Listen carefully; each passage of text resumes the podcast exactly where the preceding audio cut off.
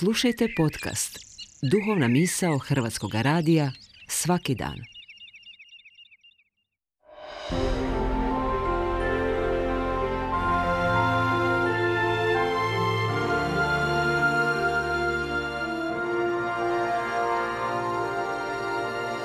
Duhovna misao. Urednica je Blaženka Jančić.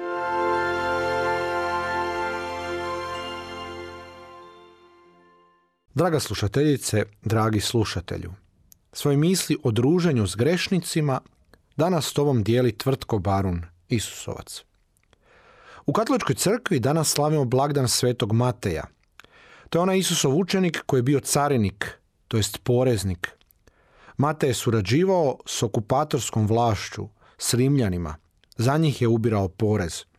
Svojim su narodnjacima Matej je naplaćivao veći porez nego što ga je trebao sakupiti za Rimljane. Zbog svega ovoga carinici su u Isusovo vrijeme smatrani javnim grešnicima, ljudima s kojima častan čovjek neće imati posla.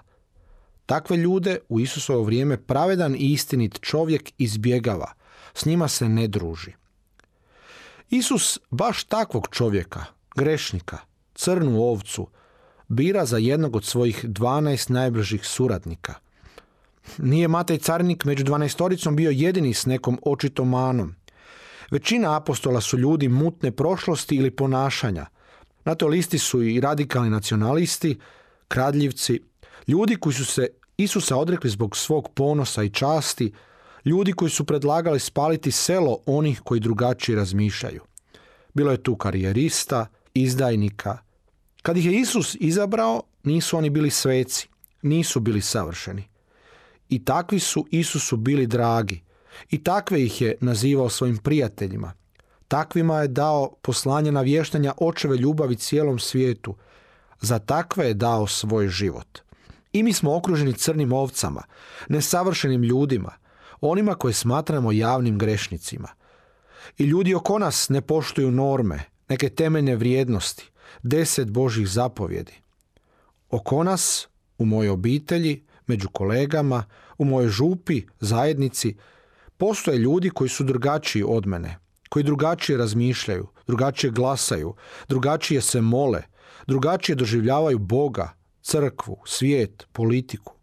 Svjesno ili nesvjesno, možda ih i fizički izbjegavam. Možda ih ne mogu podnijeti u svojoj prisutnosti. Ako se čak i usudim, skupim hrabrosti poput Isusa biti u društvu tih crnih ovaca, kako se onda nosim s tim tuđim pogledima, osudama i smijavanjem? Koliko me tješi da je i sam Isus doživljavao iste te poglede, dobacivanja, komentare. U konačnici, možda sam ja sam, sama, ta crna ovca. Možda postoji neka moja slabost, rana, neki dio mog života koji nije u skladu s pravilima, zapovjedima, čak i Kristovim riječima.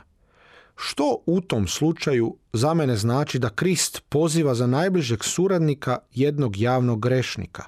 U kojoj mjeri mogu i ja, poput Mateja, osjetiti onaj Kristov pogled pun milosrđa i ljubavi koji se zaustavlja na meni i zove me dođi sa mnom, slijedi me.